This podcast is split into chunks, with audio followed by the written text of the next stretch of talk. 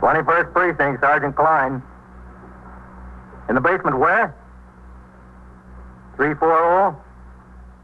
Who shot him? Who? Oh. Is he dead? He's not dead. Who's there? Sergeant Burns there? You are in the muster room at the 21st Precinct, the nerve center. A call is coming through. You will follow the action taken pursuant to that call from this minute until the final report is written in the 124 room at the 21st All Precinct. right, I'll send an ambulance. Emergency squad for what? Who said so? Okay, tell them I'll call CB to send the E ESD car. Yeah, right away. Right away.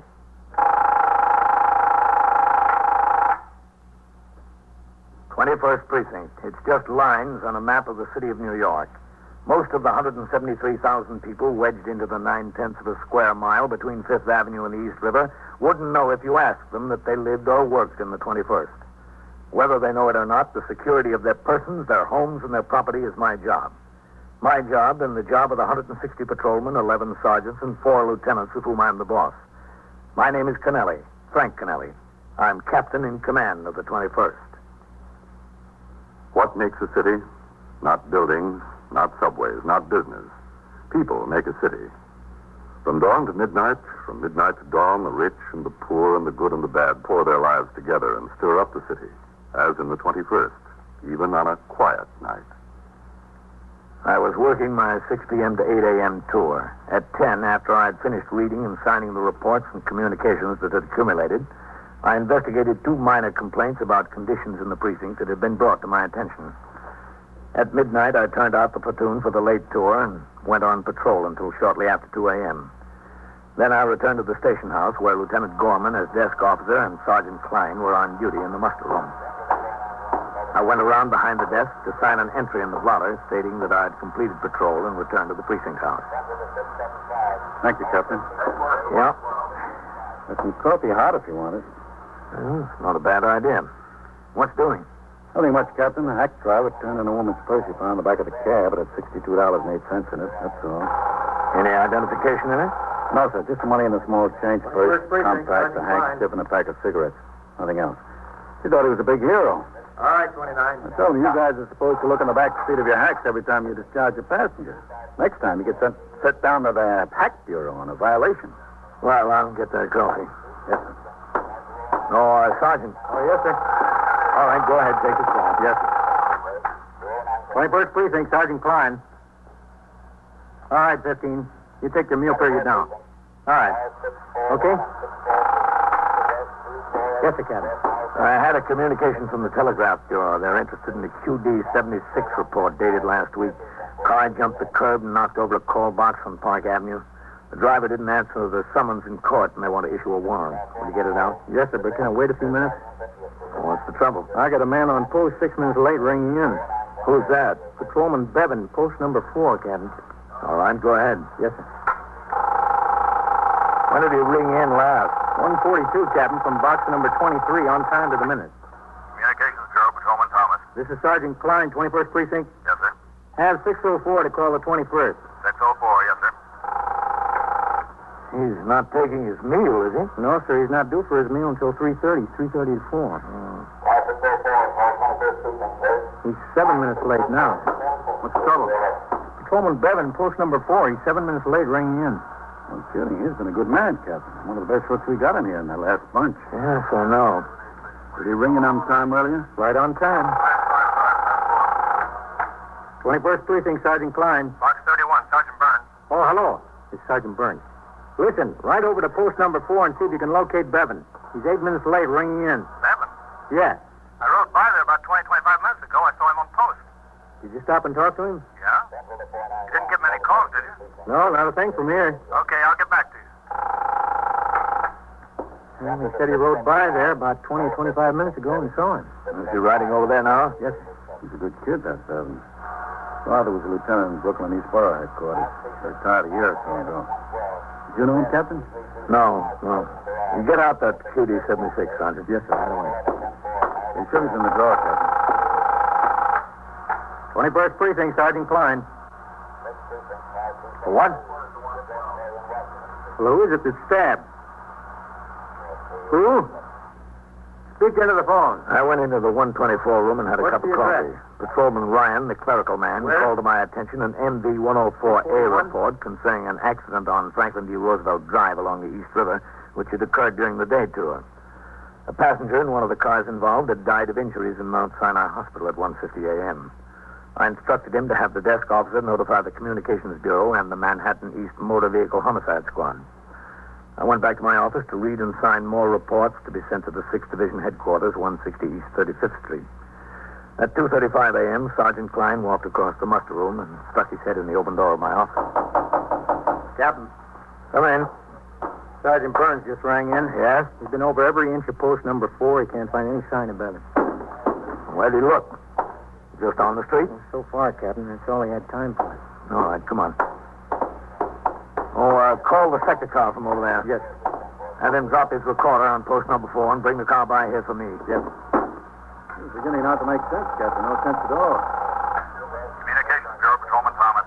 Sergeant Klein, 21st Precinct. Have 608 call the 21st, will you? Yes, sir, 608, right away. All right, let's take a look at the map, Sergeant. That's pretty quiet post normally, Captain. Yeah. There's not much open around there this time of night.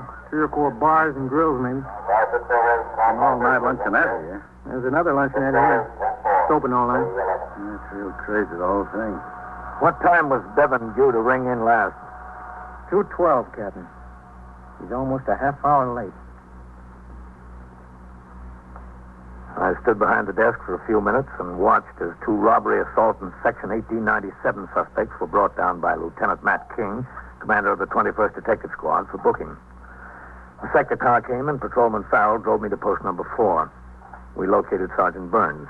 He already had his operator, Patrolman Mercado, and Patrolman Eisman on the job, making a building-by-building search for Patrolman Bevan. Post number four consists of three square blocks between 1st and 2nd Avenues.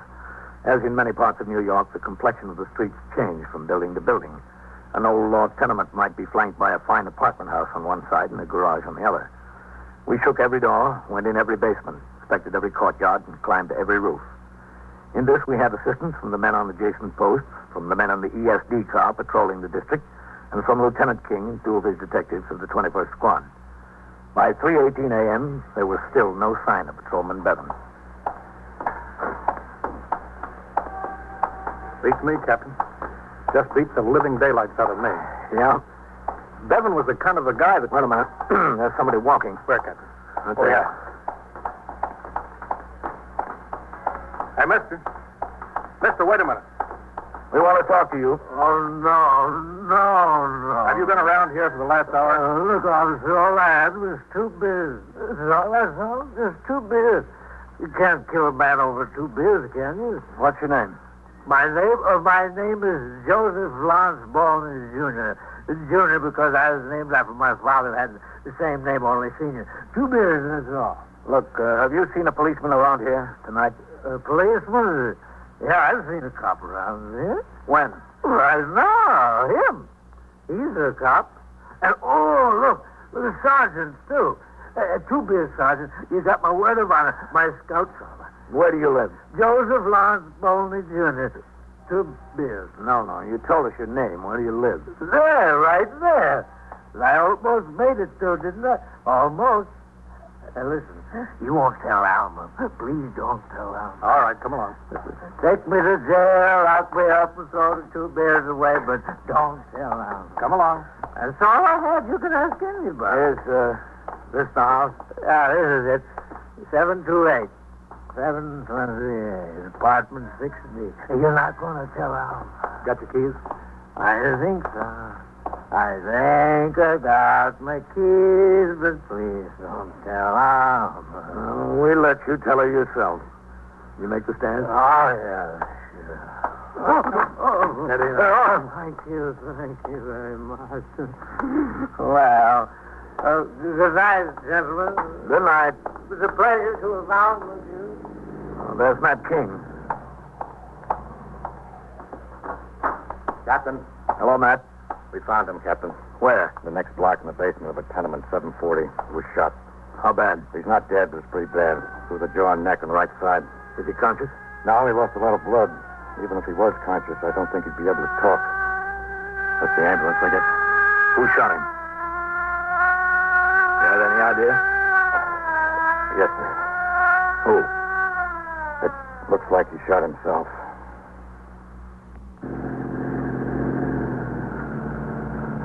Lieutenant King drove us around to the house. It was an old law tenement building.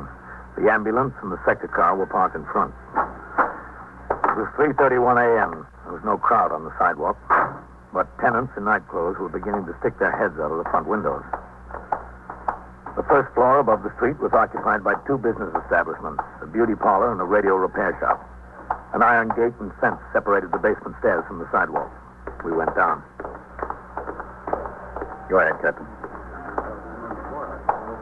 The basement's been vacant for about a year. Yeah. Be right with you, Captain. Whitey. All right, all right, be careful now. Yeah. Roll him on the stretcher. Just roll him on. All right, get his feet there. Okay. I got them. Easy now. Easy. Okay. All right, thanks. Thanks a lot.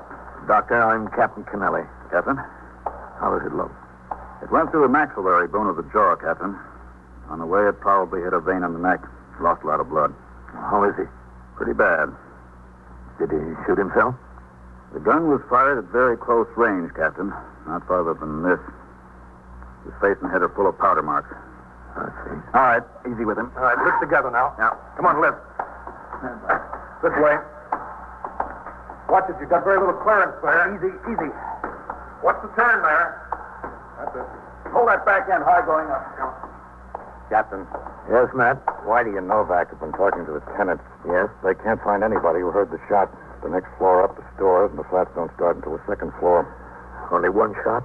Are you sure? That's all that was fired from a service gun, Captain. Is it possible he chased someone down here? Is it possible they had a gun and shot him? Yes, sir. It's possible. But not likely. No, sir. That shot was fired at very close range. There isn't any sign of another person being down here. Is that his flashlight there? Yeah, we're leaving it lay there for a while till we get some measurements. Was it turned on? It was on, Captain. The switch, that is. The light was broken when it dropped, apparently. The gun was on the floor right near him. How old is he, Captain? He's on his way, Captain. How old is he, Sergeant? 24, 25. Married? Yeah, yeah he's married. A couple of young kids. Do you have any personal problems? Do you know of? Not that I know of, Lieutenant. He never spoke to me about any personal problems, man. Well, he's got a big personal problem now. Yes, he has. If he lives. I waited around the scene for a few more minutes while Lieutenant King and his detectives continued their investigation, and Sergeant Burns talked to Lieutenant Gorman and got information for his UF-6. He ordered the sector cars to resume patrol and released the ESD car to its regular duties. From a call box on the corner, I gave instructions to the desk officer to notify the division command regarding the occurrence. He told me that according to Patrolman Bevan's records, he resided in Jackson Heights, Queens. His wife's name, Marion. I instructed Lieutenant Gorman to call CD with a request that the 110th Precinct notify Patrolman Bevan was wounded and in Bellevue Hospital. Otherwise, things were still quiet in the precinct. Patrolman Mercado was assigned to post number four. Patrolman Farrell drove me downtown to Bellevue. I waited in the doctor's lounge for the surgeon. Dr. Lofield? Yes, I'm Dr. Lowfield. Captain Kennelly, 21st Precinct. We met. Oh, oh, yes, Captain. Well, uh, what kind of a chance do you think he has? Oh, fair, Captain, just fair. No better than that? Well, we tried to probe around in there when he came into emergency. We couldn't reach the slug. It's pretty deep. There's no telling where it went after it penetrated or what organs it hit. I sent him up to be x-rayed. That'll locate the slug, and I'll go in after it.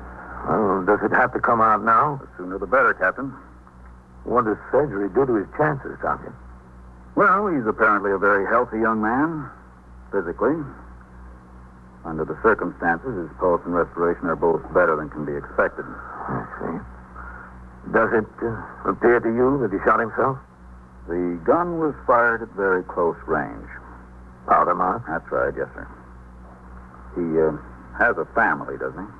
Yes, his wife's been notified. She's on her way. Should be here any minute. I'll have to talk to her and explain what I plan to do. I'll need her consent. No, I don't think there'll be any trouble about that, Doctor. Oh, excuse me. Sure. Dr. Lowfield? Yes. All right. Right there. Yes, we'll be out.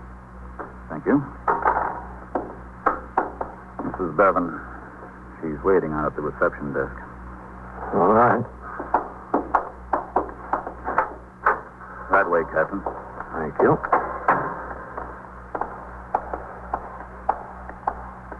This is the worst part of my job, Captain. Not the best part of mine. That's her, I guess. I'll talk to her. Mrs. Bevan, Yes. I'm Captain Kennelly. How, Joe? Where is he?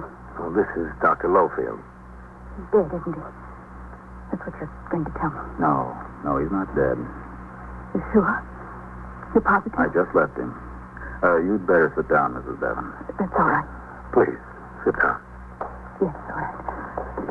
It's awful. Really the worst thing in the world. We're going to have to operate. Right away, Yes, right away. if it's got to be done. Suppose it's all right, isn't it, Captain? Yes, it has to be done. All right. Well, Doctor, yeah? can I see him? Before, I mean. I don't think it would be wise, Mrs. Bevan. Oh. Well, I have to get up to him. Yes, that would be a good idea. I'll be back down as soon as possible. As soon as possible. What was his name? Doctor who? Dr. Lowfield, He good? fine as they come. That's good. It's awful. Worst thing in the world. Joe would come home and, and tell me about notifications. He'd tell me how I'd have to find a mother or a wife or a father and, and tell them that someone was hurt or, or dead.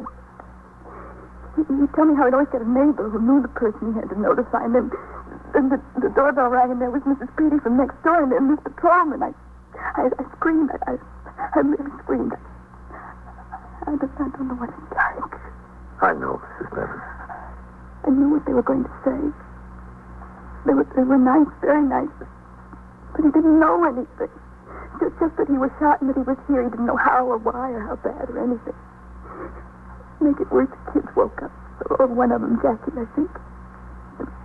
Mrs. Creedy staying with them. But she's glad her husband isn't a cop. He's a salesman or something. Very nice people. I'm sure they are. Captain, you gotta tell me how bad is Joe. He's gonna die. I, I don't know what I'd do. He's in serious condition, Mrs. Bevan. Serious. God, Has he had any problems lately? Real problems? what do you mean? Well, I mean, have you had any financial difficulties? Any trouble at home? Why? Have you? Will we manage? How about you and Joe? What do you mean? Well, you're getting along all right? It's been fine. We're very happy. We have a nice home, two very beautiful children. We couldn't be happier. I'm glad to hear that. What do you want to know for? Oh, we just have to know everything. How did you get shot, Captain? Who did it? Do you know? Well, not exactly, Mrs. Bevan. We we have an idea. We're trying to make sure. I waited with Mrs. Bevan for another 15 or 20 minutes until her mother arrived from Brooklyn. The operation had not yet been completed. I arrived back at the precinct house at 5.14 a.m. Muster room was quiet. Hello, Ken. How is it, Captain? Well, not too good. They hadn't brought him downstairs yet when I left. That can be a rough operation, I guess. Yep. What's doing around here? Nothing new, Captain. All right, 31. Hello, Captain. Any messages, Sergeant? Just division headquarters. The division captain wants you to call if there's any change in Bevan's condition. You needn't bother unless there's a change. Okay. Hasn't been a change, has there? No. Still critical. Beats me. Sure beats me. There's some hot coffee, Captain. No, thanks. 21st Precinct, Sergeant Klein. Captain Canelli there. Who's this calling, please? Dr. Lowfield at Bellevue. It's important. Hold on, please.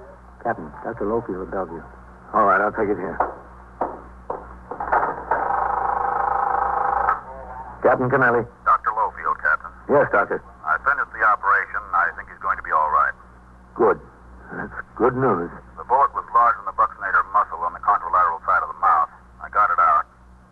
He has a fractured jawbone, which I set, and he lost a lot of blood. But I think he'll pull out of it all right. He's not conscious, is he, Doctor? No, no, he isn't. Listen, Captain, Yes? do all your men carry a standard service revolver? What do you mean? Well, do you all carry 38? In uniform, the men are required to carry a 38 special. Why? Is that what Patrolman Devon had? Yes, what's your point? Well, uh, the slug I took out of him was a little beat up, but uh, it doesn't look like a 38 to me. Doesn't it? I'm no expert on guns, but, well, I used to fool around with them a little bit in the Army. It looks more like a 32 than a 38, Captain. Where is this slug? Well, I'm, I'm holding it, Captain. A detective from your precinct asked me to. Lieutenant King? Uh, yes, I uh, think, Lieutenant King. Well, hang on to it, Doctor. Just hang on to it. I will. I intend to. And thanks. Thanks a lot. All right. Bye, Doctor. Any change in his condition, Captain? There have been all kinds of changes. I'm going upstairs to see Lieutenant King.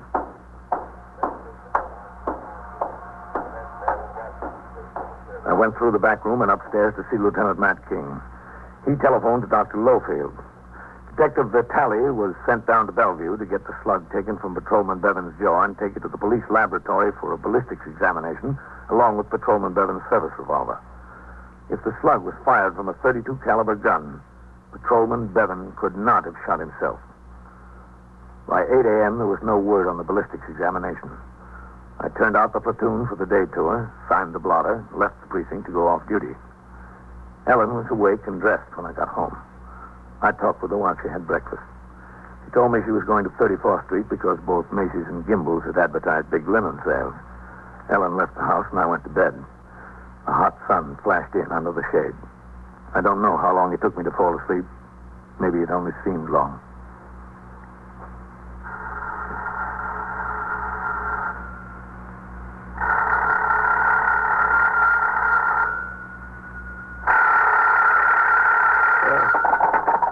Hello. Captain, Yes? Matt King. Oh, hello, Matt. Will you sleep? Yeah, that's all right. What time is it? One o'clock, five minutes after. Oh, what have you got? The slug they took out of Bevan. Yes? It wasn't a 32, it was a 38. The doctor was wrong. Oh, But it wasn't fired from Bevan's service revolver. wasn't it? Not according to the report. Well, that's good news. I'm calling from home, too, Captain. I'm going in now. Vitale called me, said there was a man picked up on suspicion of burglary in the 34th precinct at 3.55 this morning. He was carrying a 38 Spanish make automatic. Yeah? One shot had been fired from it. How does it look? Well, I'm going out to the 34th to talk to this fella. Look, if there's anything to it, Matt, will you let the man on TS know so he can call me? I'll call you myself, Captain, as soon as I know anything. I got up and got dressed. After I had some coffee, I took my car over to Fred's to be washed and greased. I returned home close to four. Ellen was there. She told me Lieutenant King had phoned. I called him back. The man arrested in the 34th had a record of five arrests and two convictions for burglary. After questioning by Lieutenant King and Assistant District Attorney Louis Sullen, he admitted shooting Patrolman Bevan. He was brought into the 21st and booked on charges of assault in Section 1897. The gun in his possession at the time of his arrest was sent to the police laboratory for ballistics examination to corroborate his statement. That night, en route to a meeting of the Captain's Endowment Association at the 71st Regiment Armory in Manhattan, I stopped in at Bellevue Hospital. Oh, hello, Captain. How is he, Mrs. Devon? Better, much better. Well, that's He's good. been propped up since about 4 o'clock this afternoon. Of course, he can't talk, and it's hard to feed him much, but the doctor says he's doing fine, just fine. I, I was going out now so he could get some sleep. Well, then I won't stay. I Oh, was that's just... all right. He's not asleep yet. I'm sure he'd want to see you. It, it, it's this way. You've been here since this morning? Oh, yes. My mother was here for a while, and then she went out to the house to take care of the kids. Miss Creedy couldn't stay all day. She had children of her own, you know. Uh, it's in here. Uh, Let me stick my head in and make sure he's not asleep. Joe? He's still up. Come on in. Guess who's here, Joe? Captain Canelli. Hello, Joe. The doctor told me it'd be at least a week before he'd be able to talk again. You know, it was real funny. The detectives from the precinct, what were their names, Joe? Kinney and Goldman? Timmy and Goldman, they came down here and wanted a statement from Joe on what happened. Do you know them, Captain? Oh, yes. But it was really funny, wasn't it, Joe? He, he couldn't say a word to them. It, it was all all right anyway, because they knew what happened from the man that shot him. Uh, Joe saw him come down a fire escape. He, he chased him. He chased him into that basement. Uh, is that right, Joe? Well, he, he just robbed an apartment. Anyway, Joe followed him down into the basement. He was looking around for him with his flashlight, and the man was hiding behind a partition. And then when Joe got this close, he shot. J- Joe fired one shot that didn't do any good. Isn't that right, Joe? And they, we're glad they got him. Very glad. We're glad Joe's going to be all right. I was worried this morning, Captain. So was I. I didn't know how things were going to turn out.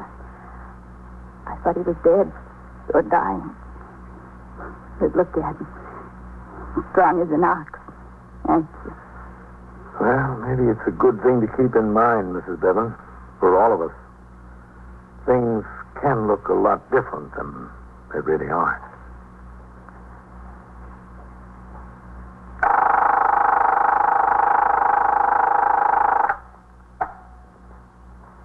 Twenty-first precinct, Sergeant Klein.